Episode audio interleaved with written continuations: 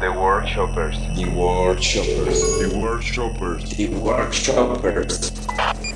Esto es The Workshoppers, Baila Forma, Human Business Design, el podcast de negocios y creatividad donde no hay fórmulas mágicas. Hay historias de gente que emprende y sus aprendizajes. Hablaremos de buenas prácticas en los negocios, maneras de generar ideas. Aprenderemos la forma en la que las empresas colaboran, los secretos de sus metodologías y cómo aplican la creatividad. Tendremos diferentes puntos de vista que te ayudarán a fortalecer tu emprendimiento o negocio desde un lado más humano. Aprendamos juntos a través de las anécdotas de nuestros invitados. Bienvenidos. Esto es The Workshoppers.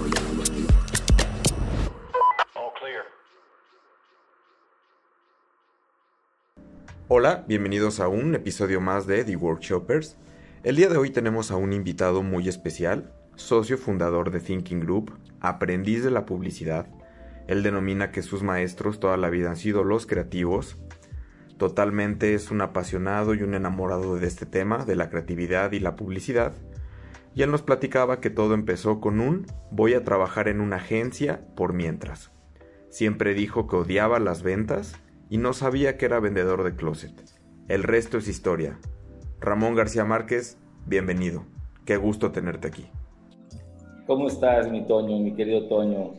Muy bien, con mucho gusto de tenerte aquí, un honorazo tenerte, Guru. No, hombre, pues ahorita que dijiste ahora con ustedes, me imaginé entrando a un estadio repleto, así, increíble. así queremos que esté nuestro podcast se repleto. Me hizo, se me hizo, tanto que soñé yo, de, de, así cuando era chiquito, yo creo que tenía como siete años, y soñaba que algún día iba a entrar a un estadio corriendo este, en la selección mexicana y que iba a ser el ídolo y todo. O sea, traías más aspiraciones de futbolista que de Ah, publicista. sí. Yo, creo, yo creo que por eso todo lo relaciono con el fútbol, porque me encantó, me encanta el fútbol y, y siempre lo relaciono todo, todo. Creo que es una gran enseñanza el fútbol cuando lo ves desde ese punto de vista, ¿no? Claro. Hay, hay un sonidito ahí que está brincando, nada más no sé quién. No sé. soy yo, perdón, déjame Prim. checar. Creo que ya. Es que estaba abierto el WhatsApp Ah, en la computadora. buenísimo. Ya, perdón. Ah, pues, Oye. perdón. Ramón, y, y- y retomando esto que dices de que el, eh, el simbolismo entre el fútbol y la publicidad, eh, nunca soñaste con ser publicista. No, no, jamás, nunca. Pero No sí con ser futbolista.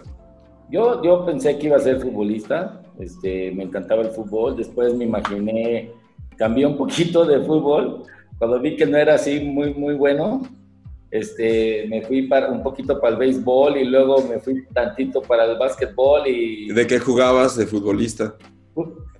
Primero fue de defensa central, cuando estaba de moda en aquel entonces el futbolito bimbo, ¿Ok? eh, entonces había torneos en, en- en las escuelas y todo.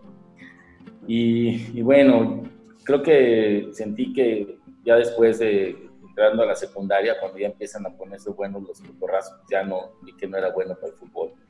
Pero me gustaron otros deportes, siempre practiqué deporte y, y después creo que lo más que llegué a hacer fue básquetbol, que jugué ya a nivel universitario, ya en selección y eso fue mi máximo, ¿no? Oye, ¿y cómo llegaste a la publicidad? ¿Cuál, cuál, o sea, ¿por qué? Fíjate que está muy chistoso porque yo toda mi vida estuve, cu- cuando yo les menciono que fui vendedor de closet es porque pues, antes yo decía mi vida, es más, yo veía el- un agente de ventas, yo lo veía como algo, este, no sé, no, no, no, no era, era algo que no, estaba en mis planes, me hacía como que no tenías, no debías de tener muchas habilidades para ser vendedor y como que no tenía chiste ser vendedor. Imagínate nada más lo que es estar equivocado. Lo que es no saber qué es vender, ¿no? Vamos a ver. Entonces, eh, yo creo que aprendí muchísimo de, de mi mamá, que en paz descanse.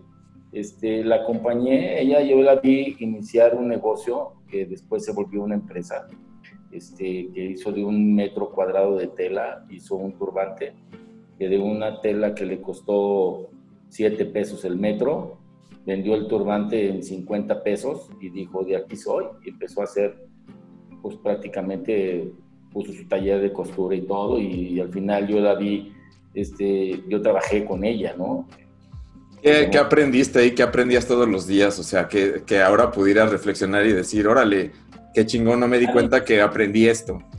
¿Sabes qué aprendí? Que eh, si tú trabajas, consigues el dinero, lo ganas de una manera que puede ser fácil. Trabajando puedes conseguir el dinero fácil.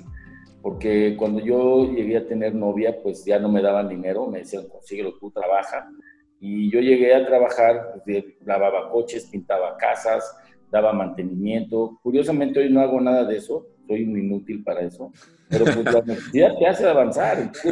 este, cuando, cuando empecé a, a, ver que se podía ganar dinero vendiendo, es cuando yo tomaba corridas de vestidos de niña que fabricaba mi mamá y que este, nos maquilaban.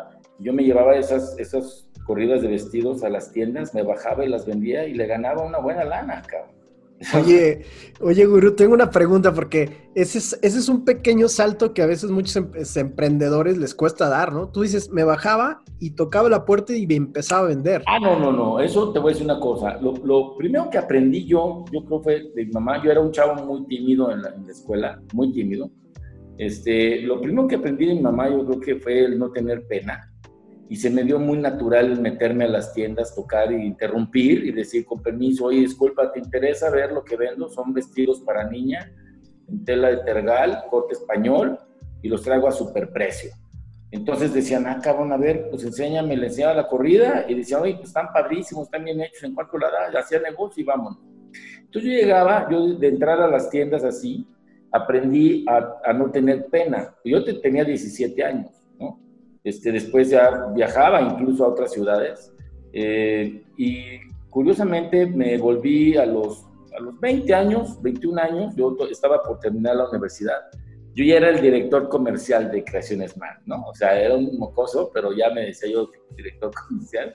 No sabía ni qué era eso, pero yo era el de ventas ya tenía almacenes como Aurrera, Blanco, Soriana, Chedraui, que vendíamos prendas textiles para esas cadenas de artículos de decoración. O sea, creció muchísimo.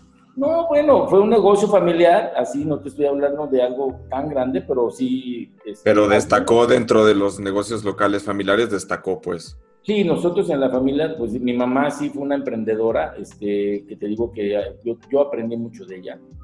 Mi papá en paz cáncer, una persona trabajaba en, oficinas del gobierno, en Pemex, y bueno, era, era otra cosa, ¿no? Él trabajaba, él estudió leyes, él fue abogado, él estaba en una gerencia de exploración ahí en Pemex, ahí trabajó casi toda su vida y era otra cosa. Entonces, más bien esto como de exploración lo traes de tu mamá, ¿no? Este gen, como este gen de innovación. Sí, porque era meterse a las tiendas, era ver, y después yo empecé a, a buscarle por otras cosas.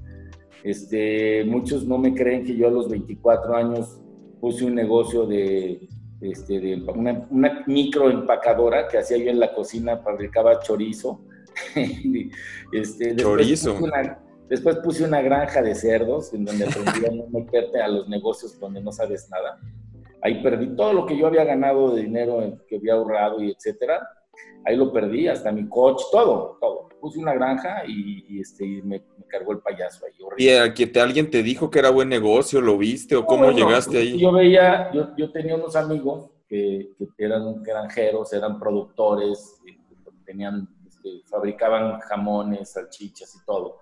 Y tenían prácticamente todo el, el, el, el, ¿cómo te diré? El negocio integrado, ¿no? O sea, desde, desde engordar ganado porcino hasta la empacadora y vender los productos. Entonces yo veía que era un negociazo eso y, un día mi amigo me dijo, pues aviéntate, cabrón, ponte a engordar ganado y igual yo te compro y ahí empiezas.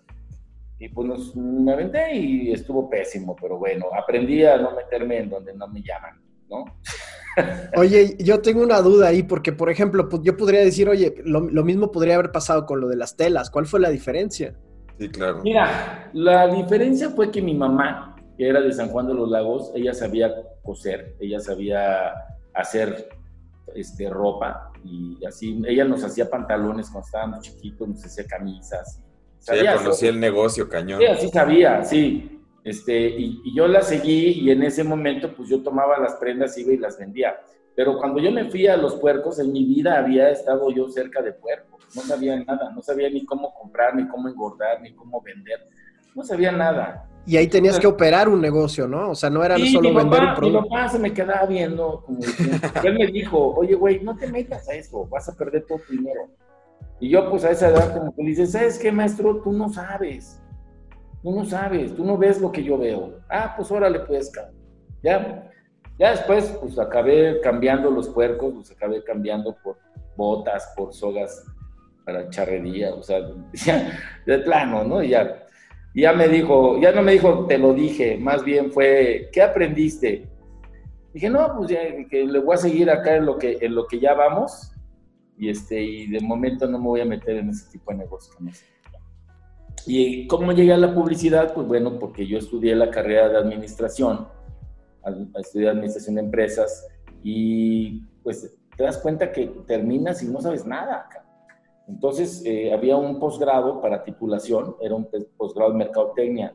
Cabe mencionar que yo la primera vez que escuché mercadotecnia iba en la prepa y ahí salió un compañero que dijo que iba a estudiar mercadotecnia. Dije, pues quién sabe qué será eso, me sonaba como a ventas. Cuando yo entro en la universidad y llevo algunas materias de, marketing, pues este, me encantó. Y luego eh, vi que había un posgrado para titulación y dije, pues aprovecho, ¿no? Y me metí y me, me gustó mucho. ¿Sabes qué? La única diferencia es que eh, lo que aprendes en la universidad a lo que vives en, en la realidad es un mundo de diferencia. Es muchísima la diferencia. Porque en, la vida real estás hablando de cosas que jamás viste en, la universidad. En la universidad no te enseñan a manejar situaciones, no hay materias que te digan manejo de situaciones, no hay un curso cómo entender a un cliente, cómo saber que el cliente este, tiene la razón cuando no, o sea, todo ese tipo de cosas, ¿no? Este, el consumidor, pues hablan, es mucha teoría. Entonces, ya hasta que sales, vives la, vida este, en, pleno y dices, ah, de esto se trata, porque me invitaron a trabajar a una agencia de investigación de mercados.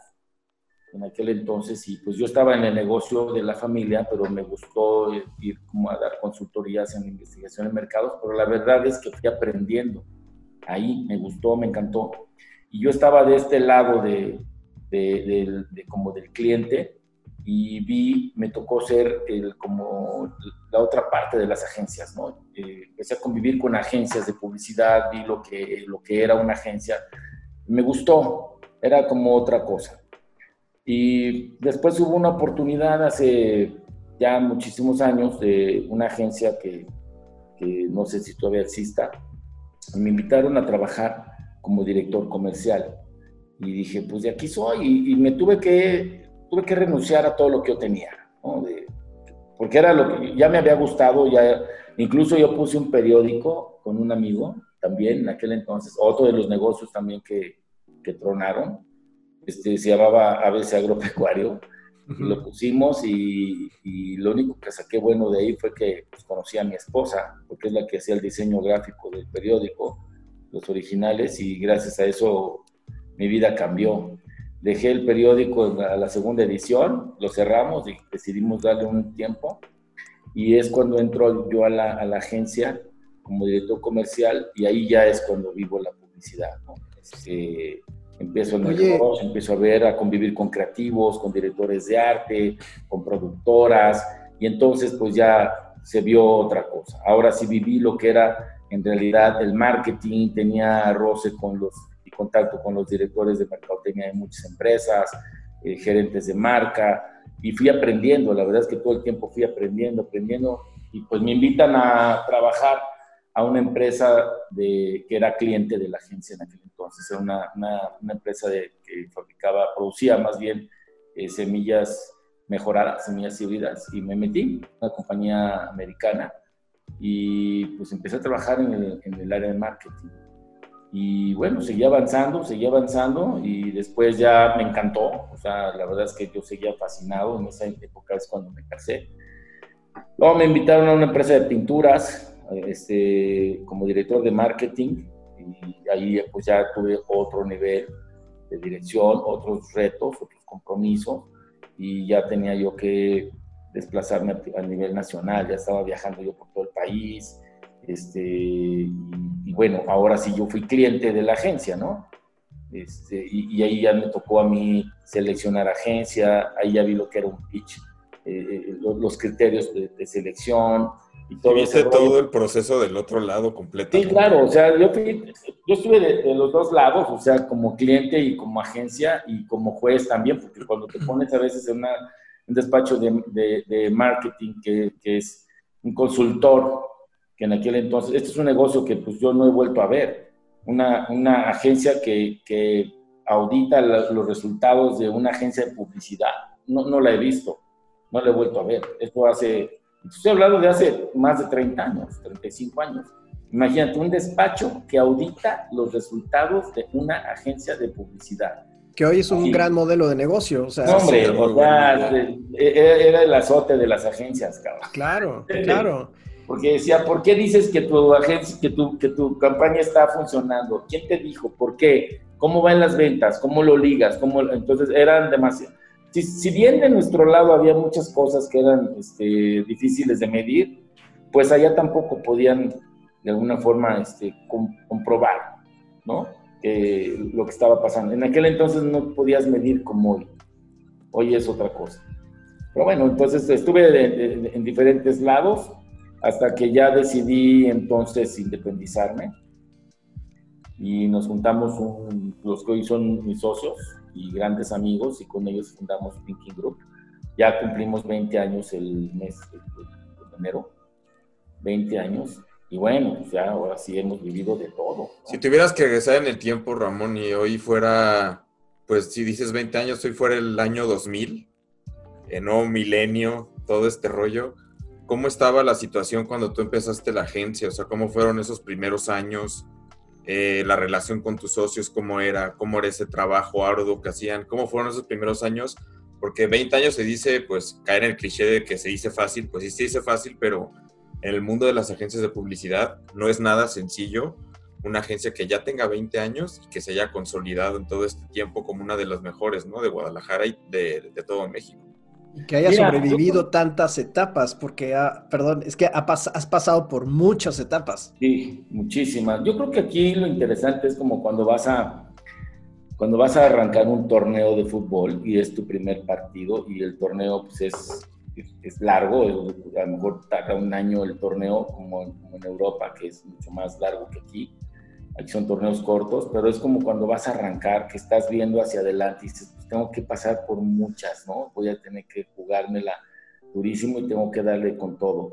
Cuando, cuando nosotros empezamos este negocio, eh, las situaciones son, ¿cómo te diré? Eh, es como un, como un menú, como un licuado de emociones, porque para empezar, eh, yo tenía a mi esposa incapacitada, o sea, estaba en cama porque teníamos un bebé en camino que que tenía riesgo de, perderlo, ¿no? Ya habíamos perdido dos bebés antes.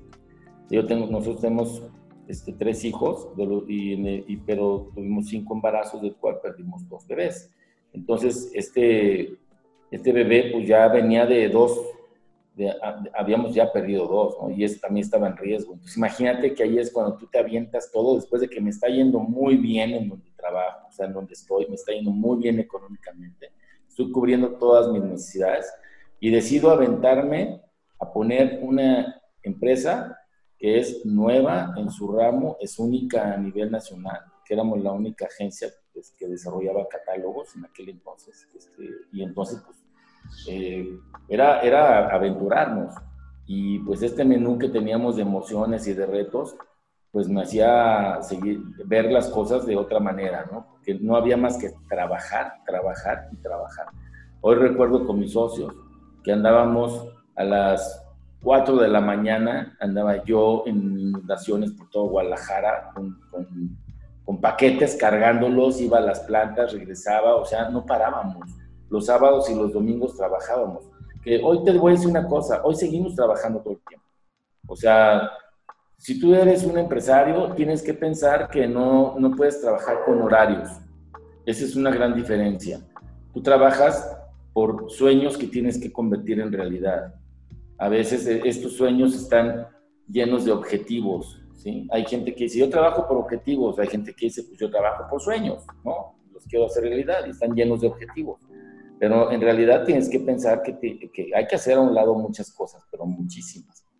Entonces, pues eh, así es ese reto y cuando, cuando tus socios están en las mismas circunstancias y los ves trabajando al igual y al parejo, eso está padre, porque te anima. Malo cuando vas caminando y hay uno sentado, ¿no? Que dices, güey, pues ahí sí que onda. Pero en este caso, pues no, la verdad es que eso nos animó y fuimos avanzando, avanzando, avanzando. Y desde luego que hemos tenido buenas, malas, de todo tipo ha habido. Este, al poco tiempo, pues ya creamos una casa productora, después integramos ya los servicios de agencia de comunicación 360 y después pues ya vino la parte de digital. Hoy pues ya somos una agencia full service que muy, muy orientada a la parte digital, al e-commerce, a los resultados, en fin, digo, han sido cambios importantes por todos lados, ¿no? Pero la pregunta es, además de ver eso que nos ha hecho caminar, que ha sido el trabajo y, la pasión, si hay una gran diferencia hoy en las agencias, hoy en día, con las de hace 20 años y con las de hace 40. O sea, estás hablando de cosas totalmente diferentes. Este, que creo que ese es el punto en donde a lo mejor mucha gente eh, a veces no, no, entiende este paso de generaciones, de los que venimos de, de la vieja escuela, en donde hacer un, un, proyecto era entregar ahí parte de tu vida, O sea, era mucha pasión, era mucho mucho coraje, mucha entrega. Y lamentablemente hoy este, te topas con, con cosas que han ido cambiando las formas de, de, ver esto, de ser incluso. O sea, ¿sientes que, que, que, le ha ganado a esta generación? Digo, creo que validando un poquito hay, hay agencias nuevas que también son como muy echadas para adelante, pero sí predomina el grupo de, de, empresas light, ¿no? Sí, mira, yo creo que hay, hay, un, hay un tema aquí que, definitivamente yo, como les digo, siempre estoy aprendiendo de los chavos, ¿no? Me encanta aprender de los chavos, pero me encanta aprender de los chavos, pero de los buenos, ¿no? O sea, no, no, no de los malos, o sea, hay, hay chavos de, eh, que, que trabajan en las áreas creativas y desgraciadamente tú los ves y dices, no puede ser, cabrón. O sea, a ti no te interesa tu trabajo, no te interesa esto porque no estás dando aquí nada. A veces me presentan a mí un proyecto y yo les digo, oye, este, ¿tú crees que esto se pueda mejorar? No, pues sí, claro. Ah, órale, ¿qué te parece si le damos una mejoradita? ¿No? Este, o sea, le tienes, que, le tienes que volver a inyectar la pasión cuando ya te presentó algo. Que, mira, ese es un tema interesante, la pasión. Este, tiene que haber inspiración. O sea, imagínate que tú, en hablando de fútbol, eh, hay muchos chavos que estudian ¿no? diseño, publicidad, marketing, etcétera, y salen al campo a trabajar de una manera en la que a, veces este, no, no, entienden bien de qué se trata esto. Es como en el fútbol. Imagínate tú, futbolistas, que aprendan en el salón, que aprendan fútbol en el salón, las de teoría, y que les digan cómo, cómo dominar el balón, pero lo están viendo. Y terminan su carrera de futbolistas, se titulan y salen y los contrata un equipo. Ponte a jugar, cabrón. Pues en la vida has tocado un balón, ¿no? O sea, te tiene que... Te tiene que apasionar. Tienes que estar apasionado. Entonces, aquí hay un tema que muchas veces tú lo ves y lo notas cuando el chavo este, ya no terminó un proyecto y te lo entrega porque te lo tenía que entregar, ¿no? Y no entienden que es un compromiso que están sea, y que te deben de dar como que lo máximo. Y después tú dices, oye, pues tenemos un bomberazo y el bomberazo lejos de verlo como un reto, lo ven como una... ah, qué flojera, no no manches, güey, otra vez.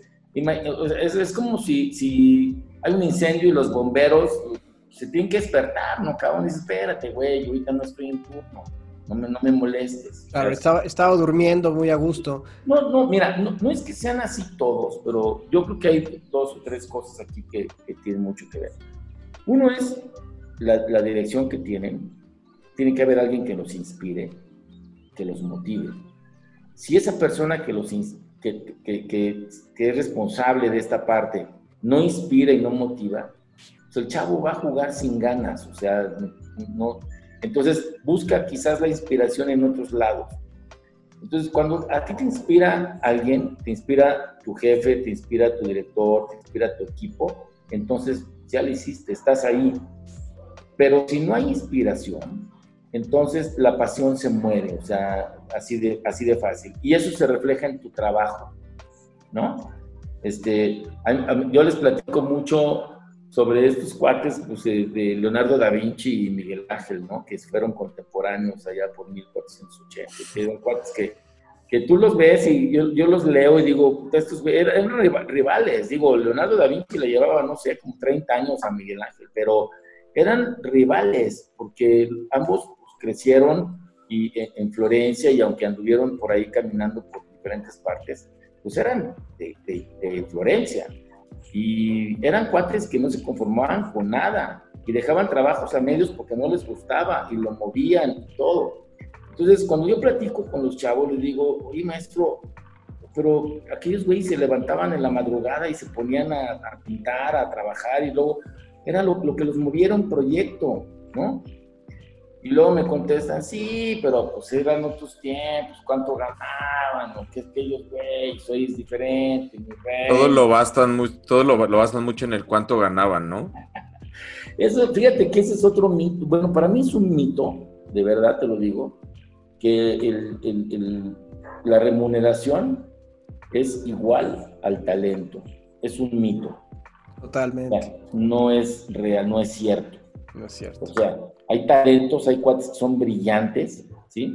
Y desgraciadamente están en una agencia que no les puede pagar mucho o están en una situación que donde no pueden ganar mucho. Y hay cuates que están ganando mucha lana, están en agencias que tienen mucha lana, les pagan muy bien y hacen cosas que pues no son tan buenas, ¿no? O sea, es, están, son, entonces creo que no es, no es, no es una, una ley, desde luego que tú como todos, pues vas, vas creciendo, vas teniendo experiencia, tienes talento y pues vales más, vales más, tus ideas valen más, aporte. Pero ¿qué, qué, qué hay, ¿qué hay de esa parte cuando, cuando tienes una entrevista de trabajo, llega esta persona nueva y lo primero que te pregunta es cuánto voy a ganar, ¿no? O sea, no, yo, me, pues yo me acuerdo que haciendo ¿Cuánto yo... ¿Cuánto están ofreciendo yo, en el puesto? O sea, yo me acuerdo que yo estando tratando de entrar a las agencias, a veces casi decía que si con tal de que me dejaran entrar, casi pagaba. O sea, yo hice prácticas en muchas agencias y te juro que le terminaba poniendo. Pero yo veía que tenía un director creativo al que le tenía que aprender y me volvía loco. O sea, y, y si era de sábado y domingo haciendo copy, a mí me encantaba hacer eso. Entonces, no, le encontraba yo como el, como el tema de qué, qué tanto te pueden remunerar para que el sábado y domingo hagas algo que te gusta. Mira, yo creo que hay dos cosas.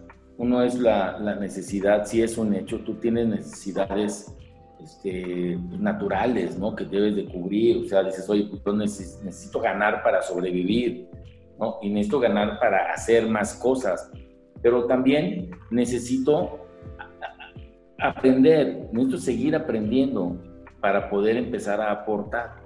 Entonces, cuando ah, yo tengo una, una de mis películas favoritas, es esta de de Will Smith, la de En busca de la felicidad, ¿no? Y la pongo como ejemplo a cada rato. Perdón. La pongo como ejemplo porque este cuate trabaja seis meses, es un caso de la vida real, trabaja seis meses para ganarse el puesto y él sí está en un... Esos son esos pitch mortales, ¿no? Porque es un pitch prácticamente, es un concurso entre varios cuates que trabajan y todo. Y ve todo lo que vive para ganarse el puesto. Pero él iba por el puesto y nada lo detenía. Te lo dice claramente. No tomaba agua para no ir al baño, para no perder tiempo en ese, y, y, seguir haciendo llamadas. O sea, este cuate era un... Iba, sabía lo que quería. Entonces, cuando una persona lo que quiere es ganar dinero, nada más, esa no es la persona que me interesa a mí, o sea, en lo particular. Yo, yo en, mis, normalmente con las personas que, que entrevisto, en lo particular, deben ser personas con las que yo sienta que estamos haciendo clic a la primera, de la manera personal, de decir, este güey y yo nos vamos a divertir, pero un chingo en la chamba, ¿no? O sea, así, nos vamos a divertir y vamos a hacer cosas grandes. Así, que me entiendan, que me lean la mente, así, eso es lo que me interesa. Chavos, chavas que lleguen con ganas de aprender, que digan, yo quiero aprender, y en ese momento ya vamos de gane. Cuando yo les digo, y fíjate que, este es un caso pues este, chistoso en la agencia porque no todos están así, porque finalmente pues hay equipos de trabajo y. Pero a veces yo estoy haciendo Zoom con mi equipo a las 11 de la noche, ¿no? Y, bueno, Luis, hemos tú y yo platicado a la una de la mañana. Sin problemas. Llegó esta idea, cabrón, llegó esta idea. O sea, porque lo que, lo que nos gusta es, es la idea, es el trabajo, eso es lo que nos inspira. Pero cuando alguien te apaga el celular a las 6 de la tarde y dices que yo ya salí. que dices que ya sea no trabajo. O sea, o, te dicen, oye, espérame, es que no lo puedo molestar porque esa hora ya salió. Esas personas, esas personas, realmente yo entiendo y sé que hay cultura y todo, pero ellos ya no pueden ser parte de mi equipo, desgraciadamente. Y, no. y, no, digo, yo defiendo mucho también que, que, los creativos, eh, en especial, deben tener espacios para alimentar su creatividad, para ir al cine, para convivir, para ver este, cosas nuevas, para no estar todo el tiempo metidos en la agencia. Sin embargo, yo, yo recuerdo perfectamente estar en el cine y que me venga una idea y anotarla en el pinche celular y que me digan apaga el celular. O sea, o, ¿sabes? O sea, que de pronto estás viendo una serie y dices, esta escena me va a ayudar a perfecto a contar esta otra idea. Y en ese momento no es que pares la película o lo que sea, pero sí agarras y tomas nota. O sea, hay como un 24-7 absoluto en estar buscando esa idea. O sea, a ver, vas, sales de viaje y estás tomando fotos y estás viendo tu parte de... y, no es que estés, fíjate no es que estés trabajando, estás, estás simplemente haciendo lo que te gusta. Es que la creatividad así es, o sea, si ya traes un proyecto en la cabeza, ya lo traes conectado con todo, y si ves algo y dices, eso podrá funcionar o tal cosa podría utilizarlo, o sea, te vas influenciando de, lo que vas viendo en el día a día y más en un viaje que ves cosas en contexto eh, fuera de lo común de lo que ves a diario, ¿no? Entonces eso te puede inspirar más. tengo un, gran secreto. Yo tengo un secreto que voy a, a divulgar ahorita. Por ahí me va a escuchar mi esposa después. Pero cuando, cuando mi esposa dice, voy al súper, ¿me acompañas? Hace cuenta que yo, como si fuera así un, perro que empieza a mover la colita acá y empieza a parar las orejas, que me encanta ir al súper. Pero, pero de pronto ella voltea y me dice, güey, hazte para allá, estás atravesado, me estás estorbando aquí en el carrito con el carrito. Pero es que yo estoy viendo las etiquetas, estoy tomando las fotos, estoy viendo los productos, las marcas, todo. Para mí es... Una ventana inmensa. Exactamente. Y entonces es algo que a mí me gusta. O sea, me gusta. Comparto mucho esa, comparto esa, sí, yo también. ¿cómo se llama? Obsesión, ¿no? Que, que sea un producto nuevo y estás ahí, de, a ver, ¿qué dice la etiqueta y el copy? ¿Por qué lo están vendiendo? Exacto, y, por qué pusieron esto aquí? Y ve, y le mando fotos y, y acá con, con, la, con, los equipos les empiezo a compartir imágenes, ¿no? Y a veces es domingo, eh, este, a las 12 del día, y yo veo la foto y se las comparto, les digo, chequen lo que están haciendo estos güeyes, oigan, no manches, ¿cómo es posible que este producto esté aquí? ¿Qué? Para, o sea, así es, ¿no? Me encanta. Y obviamente, cuando veo la televisión, yo sí me echo los, los anuncios. Me gusta, o sea, yo Obvio. muchos canales este, y estoy viendo la parte de los, de los spots y estoy, me interesa ver spots, de pronto dicen, güey, ¿por qué estás viendo la tele en japonés o en los españoles o en italiano? Más que el programa, lo que estoy esperando son los, los anuncios, ¿no? Estoy viendo qué está pasando. claro. Pero, pero porque me gusta. Así que, pues digo, ese es el, el tema, que te gusta. También cuando, cuando hacíamos este pues entrevistas a, creativos y les preguntabas, oye, y a ver, ¿cuál es tu campaña o, o cuál es tu creativo favorito ahorita? ¿Qué, qué trabajos trae? Y, y no conocían ni de creativos, ni de agencias, ni de campañas. No, Dices, es lamentable. pues, ¿qué estás haciendo aquí? Es O sea, lamentable. ¿qué estás buscando, no? No, bueno, si yo les, si yo les pregunto, oye, platícame de tus pintores favoritos. Son creativos, ¿no? Un pintor pues, es un cuate que pintó la creatividad ahí, la plaza. Y, y no te saben. Y, y- y me dice, no, pero te puedo platicar de una banda, no sé qué, no, platícame de tu pintor favorito, de tu artista, de tu escultor, hablemos de la edad del renacimiento y que no te saben platicar. Les hablo de autores contemporáneos, oye, ¿quién fue Paul Arden? Oye, platícame de... Hay un, hay un, un libro que, que a mí me gusta muchísimo, ya van dos veces que lo leo, que se llama The Positive No, que es de William Uri, ¿no? Que esto, ya sabes, el cómo decirle a las personas de una manera positiva que no. Pero hay otro que es de un tal John Gordon que se llama Positive Dog. Ya oyeron por ahí que tengo un perro que está Sí, ya ladrando. lo escuchamos, no te preocupes. Dog. The Dog que se llama The Positive Dog, este, que te habla de, de los dos perros que tienes por dentro, ¿no? El perro que Ah. es negativo, tú alimentas a dos perros, alimentas a un perro que es el, el feliz, el positivo, el alegre, el, el entusiasta y todo, y alimentas a otro perro que es el negativo, el mala onda, el que te ladra, el que te muerde, el demás. Al que le des de comer más, es el perro que va a reflejarte a ti Claro. en la cual alimentes tú. Entonces yo cuando veo a los, a los creativos, veo de qué se alimentan, entonces de ya me están diciendo de qué se trata la, onda, ¿no? O sea, imagínate, este, estás hablando de creatividad, pues tiene que ver muchísimo a veces con la cultura, con el conocimiento, con viajes, hablas de marcas. Eh, me he topado con cuates que de pronto me dicen, es que no me gusta la televisión, no veo televisión. Entonces, ¿cómo ves los spots de televisión, cabrón? No, no me gustan. Pero si entonces tú eres un director creativo con el que vamos a estar haciendo spots de televisión y no ves televisión, ¿cómo demonios? Pues, pues, platícame. ¿Cómo va a funcionar? Está bien, a lo mejor... Oye, yo, yo, yo soy la excepción, ¿eh? Yo creo que soy de esos que te dijo, yo no veo televisión. No, bueno, no sé, Pero, cada quien. pero claro, Cada pero quien sus- lo- ¿Se, acu- se acuerdan de ese momento o no se acuerdan de la cada entrevista de trabajo no? ¿no? Sí, o sea. Sí, no, es que no fue entrevista, realmente cuando nos conocimos, haciendo como un paréntesis en esto, yo recuerdo mucho que, que en ese entonces me decía, Ramón, es que viste este comercial en la televisión y yo volteaba y le decía, ¿quién es Galilea Montijo, güey? Y Ramón así, no manches, ¿cómo, cómo crees? Y yo, es que no sé quién es esta mona. Entonces ya la veía y yo, ah, ok. Yo, yo a- a- a- ahora sí que a mi favor es que soy muy curioso. Entonces cuando decías Galilea Montijo me mentí, o sea, me metía a investigar hacia todas, así que estaban haciendo. Y creo que también tiene que ver, un- un- una de las características de los creativos es que te interese el modelo de mente de las personas, que eso Sí, tiene todos, mucho o que sea, ver. todo el, todo el tipo de gente que hay, toda la, la, la cultura. psicología de Pero la mira, persona, o sea, ¿qué están encontrando las personas en Galilea Sí, Montijo? claro, Eso es lo importante, es que no Galilea. Montijo.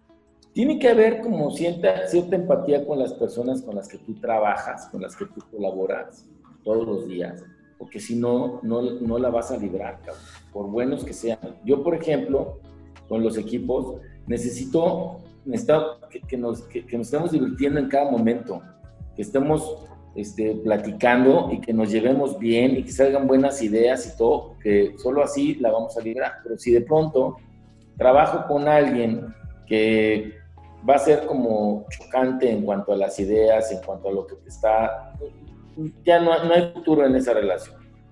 Porque finalmente pues son relaciones, ¿no? Son relaciones totalmente. Son relaciones. Entonces yo creo que es importantísimo pensar en las relaciones, por bueno que sea el creativo.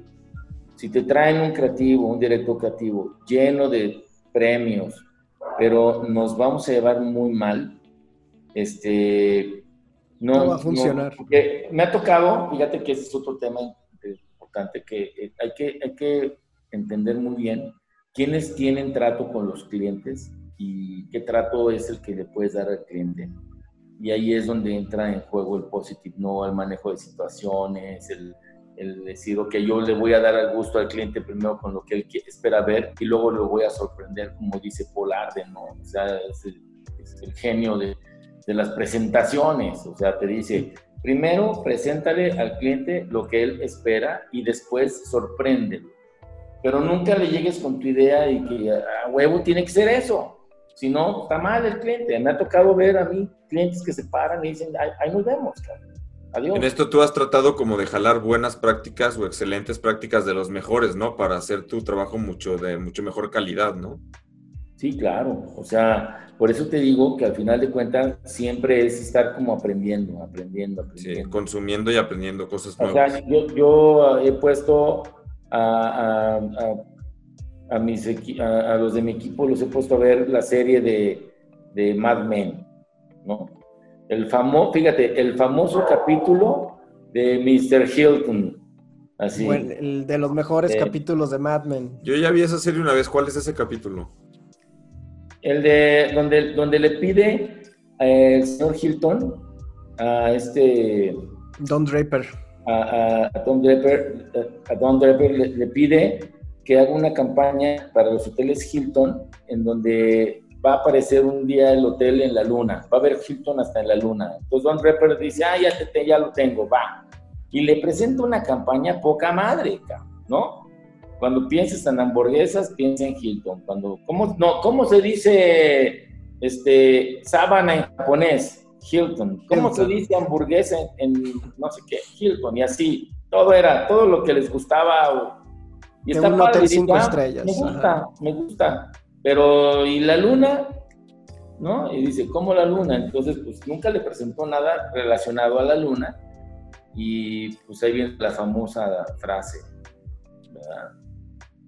Este de, Cuando pido la luna es quiero ver la luna. Algo así, y bueno, bye y lo corren, les, les, quita la cuenta, porque nunca le presentaban lo que quería ver. Pero es, es, esa es una gran lección, como dices, porque le está diciendo... Gran lección. Si, si no sabes tratar a un cliente, por más brillantes que sean tus ideas, esto no va a caminar. Es que mira, ahí te va, tenemos que entender algo. Dice, hay un dicho que, que reza así, no, no hay quien se resista a una buena idea, ¿no? Pero esa, ponla a un lado, espérate tantito, hazla a un lado. Primero cumple con lo que él espera, porque si no, ya no se trata un tema de ideas, se vuelve una contienda de egos. Y ahí vas a perder, porque el cliente puede que no tenga la razón, pero sí tiene el poder. Tiene el poder de sacarte al carajo en ese momento, fuera de aquí. O sea, eso sí lo tiene. Entonces es mejor, digo, hay, no, hay, no hay que ser este, soberbios, ¿no? Digo, preséntale lo que quiere. Ahora, no se trata tampoco de hacer publicidad y comunicación barata, de darle por su lado al cliente, porque también hay que aprender de esto, ¿no? Simplemente es decir, mira, esto es lo que tú me pediste, porque tú lo, porque tú lo quieres, aquí está, pero esto es lo que te conviene. Lo que necesitas en realidad. Exactamente, esto es lo que le va a ayudar, esto te va a dar una mejor, es un mejor resultado. O sea, definitivamente yo me opongo a sacar comunicación barata, ¿no? O sea, de esa que si el cliente te pide esto, se lo tienes que dar. No, no, poco. Porque en ese momento te, te, te, transformas, te transformas, ya no eres una agencia, ya no eres alguien que propone y ya no eres alguien útil para el cliente. Exactamente. Por más, exactamente. Por, por, más ironía que parezca que, que, estás haciendo lo que te pide, no eres útil ya para el cliente porque te buscó porque quiere algo diferente, algo único. Eh, eh, es correcto. Por eso yo siempre les pongo la analogía también, ahí ya me salgo del fútbol y me meto con los doctores y les digo, bueno, pues entonces si a ti te van a operar el corazón y tú eres el que le vas a decir al doctor cómo te debe de operar, pues entonces eso es como, o sea, ahí ya valió, ¿no? O sea, Totalmente, pues no, no, eres ni cardiólogo ni sabes qué va. Claro, tienes que dejarlo. O sea, finalmente tienes que confiar en el especialista. Nada más que aquí en la comunicación hay un tema de manejo de relación, en el tema personal, con quien tú estás o con quien tienes enfrente, que hace la diferencia, hace la gran diferencia.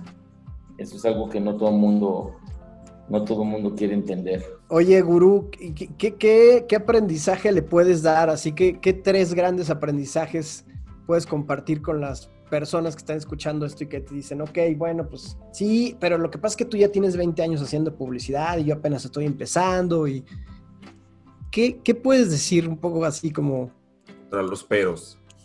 Mira, lo primero, yo creo que lo primero que, que es que busquen su inspiración.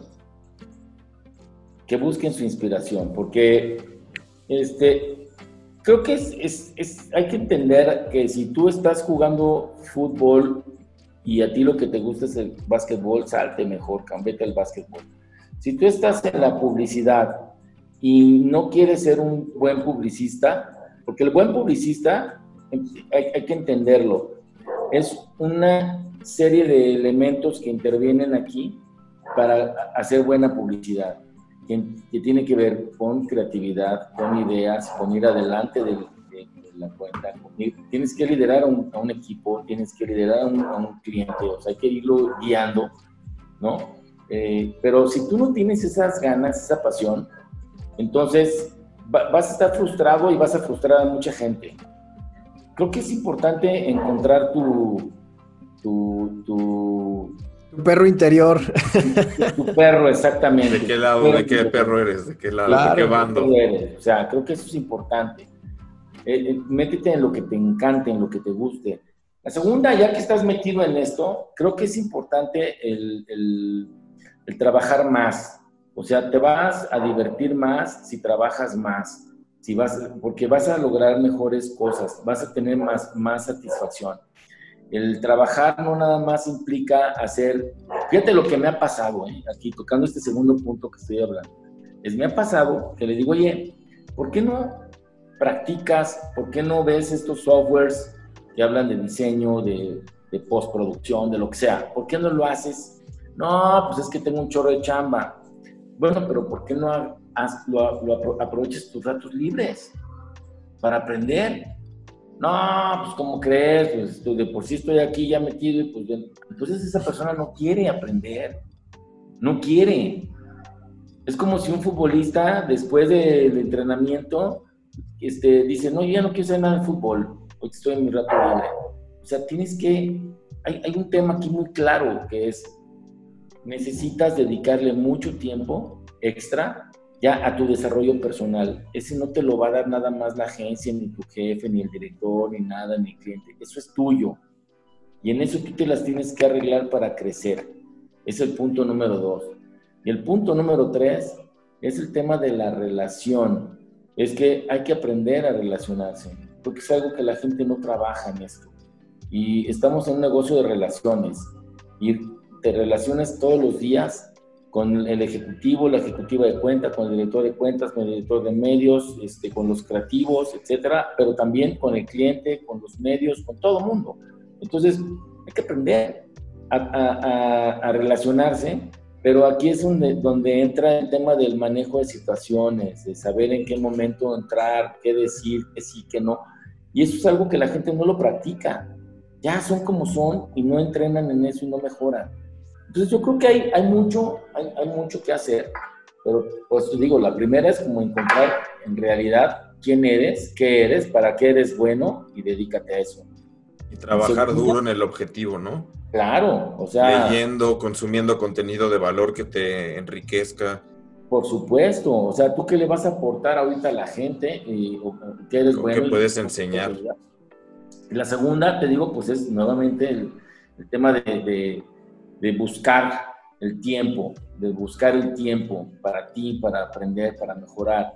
Creo que eso es importante. No sé, este, no, no, no debemos de detenernos en esto, siempre es estar explorando, viendo, aprendiendo. Y más hoy, hoy todos los días hemos tenido que estar buscando cosas nuevas. Eh, llevamos ya, no sé, ocho o nueve meses de confinamiento, pero eso no quiere decir que estés quieto. Mira, este, nosotros en época de pandemia creo que hemos ganado cinco o seis cuentas, por ahí, no sé, este, en, en plena pandemia, más proyectos y todo, no, no, porque nos hemos tenido que mover muy rápido a, a encontrar esas oportunidades, esos, esos espacios que hay hoy que los que necesitan cubrir los clientes, ¿no? Las empresas. Es un valor, creo que, como lo dices, este, la rapidez es un valor como que dejó la, la pandemia, ¿no? Sí. Que te apures a realizar la idea, no que tengas la idea, sino que la ejecutes. Oye, aparte es un tema de, cultura, porque hoy con la comunicación, si te fijas, ya todo lo quieres de inmediato. O sea, la velocidad de, banda que tienes en, en, en, Internet, necesitas que sea así. Este, las entregas que haces, así. Eh, tú ya ves si un pedido que vas a hacer en Mercado Libre, en Amazon, te lo van a entregar en 15 días, en 6 días, en 3 días o para el día siguiente, ¿no? ¿Cuál es la diferencia? Eh, es más, mandas un mensaje por WhatsApp y si no te lo contestan de inmediato, ya sacaste de onda. Sí, claro. Oye, oye, Ramón, y, y este año que, que, nos ha enseñado cosas valiosísimas, ¿no? De la rapidez y, y la empatía, pero ¿qué, ¿qué, te ha dejado a ti como, como empresario realmente este, todos estos meses de confinamiento? O sea, ¿qué es, ¿cuál es ese gran aprendizaje que quisieras así decir? Esto creo que me, me sorprendió? Mira, yo creo que este año es una de esas grandes sacudidas de árbol en donde se cae todo lo, lo podrido, ¿no?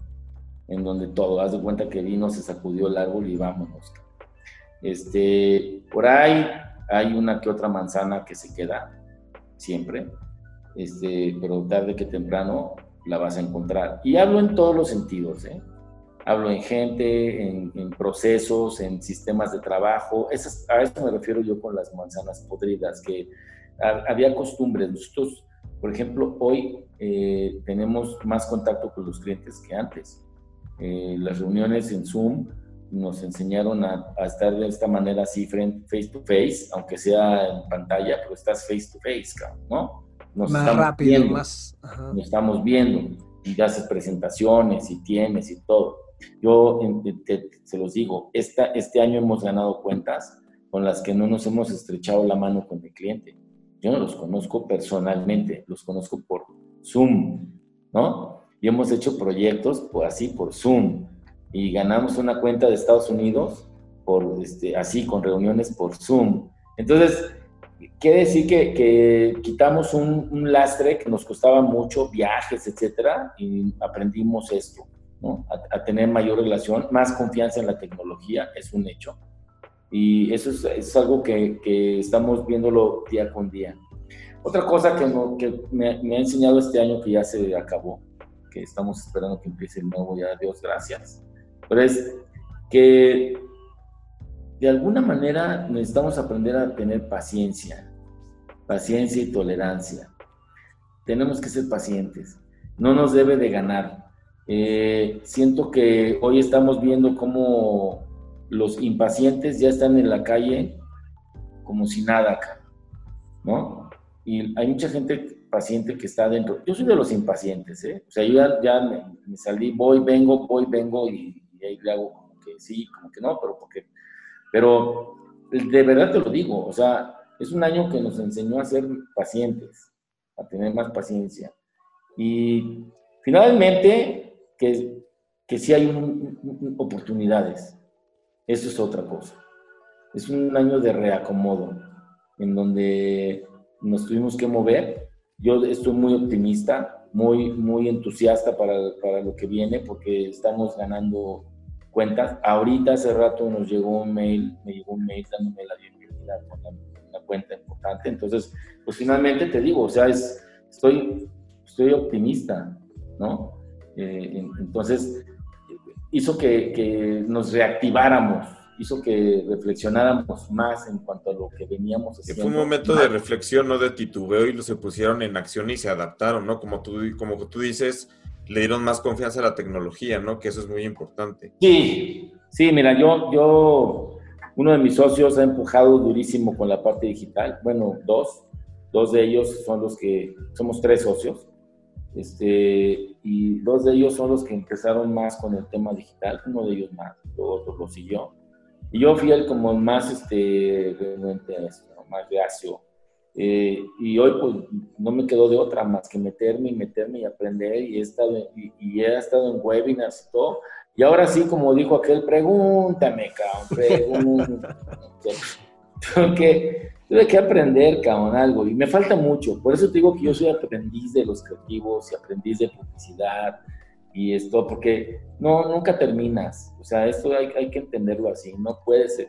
Lo de, lo de gurú, que pues, es, es, un chiste que tenemos ahí local nada más y ya, pero en realidad este, hay, hay muchos gurús. A mí esa parte de, de, conocimiento pleno lo tienen muy pocas personas, o sea, en ciertas cosas, que pues ojalá y pudiéramos conocerlas un día, pero finalmente lo único que no debemos dejar es de aprender, de buscar de, de trabajar. Creo que ese es el, principal mensaje que le puedo dejar yo hoy a todos. Pues Ramón, eh, también nos quedamos de este lado con el trabajar por sueños, no tanto por objetivos, eh, trabajar sin horarios, eh, sabiendo que viene una licuadora de emociones y sobre todo trabajar con pasión, con paciencia y con inspiración. Muchísimas gracias, Gurú, por, por habernos acompañado y por compartirnos todo esto. Pues mira, este, gracias a ustedes, como siempre un placer estar aquí platicando. Es, ojalá y me puedan volver a invitar a otra para hablar ya nada más de fútbol. Encantados. La creatividad del fútbol. Y este. Y... Sería buenísimo como dinámica platicarlo y lo planteamos y claro que lo hacemos. Sí, eh, por ahí deberíamos de desarrollar una dinámica de estas, así de cómo, cómo, pues, cómo se emplea la publicidad, ¿no? Queda, queda. Hagámoslo. Pues Ramón, gurú, muchísimas gracias y neta, siempre se te aprende muchísimo y siempre es muy agradable platicar contigo. Muchísimas gracias. Pues ojalá y haya sido por lo menos aquí este, un poco agradable. Pues esperamos tenerte pronto aquí. Muchas gracias, Ramón. Claro, cuídense, les mando un abrazo. Gracias. Un abrazote, Ramón. Gracias. Acabas de escuchar The Workshoppers, el podcast de anécdotas, negocios y creatividad. Puntos de vista diferentes para fortalecer tu emprendimiento o negocio desde un lado más humano. Esto fue The Workshoppers, una producción de La Forma, Human Business Design.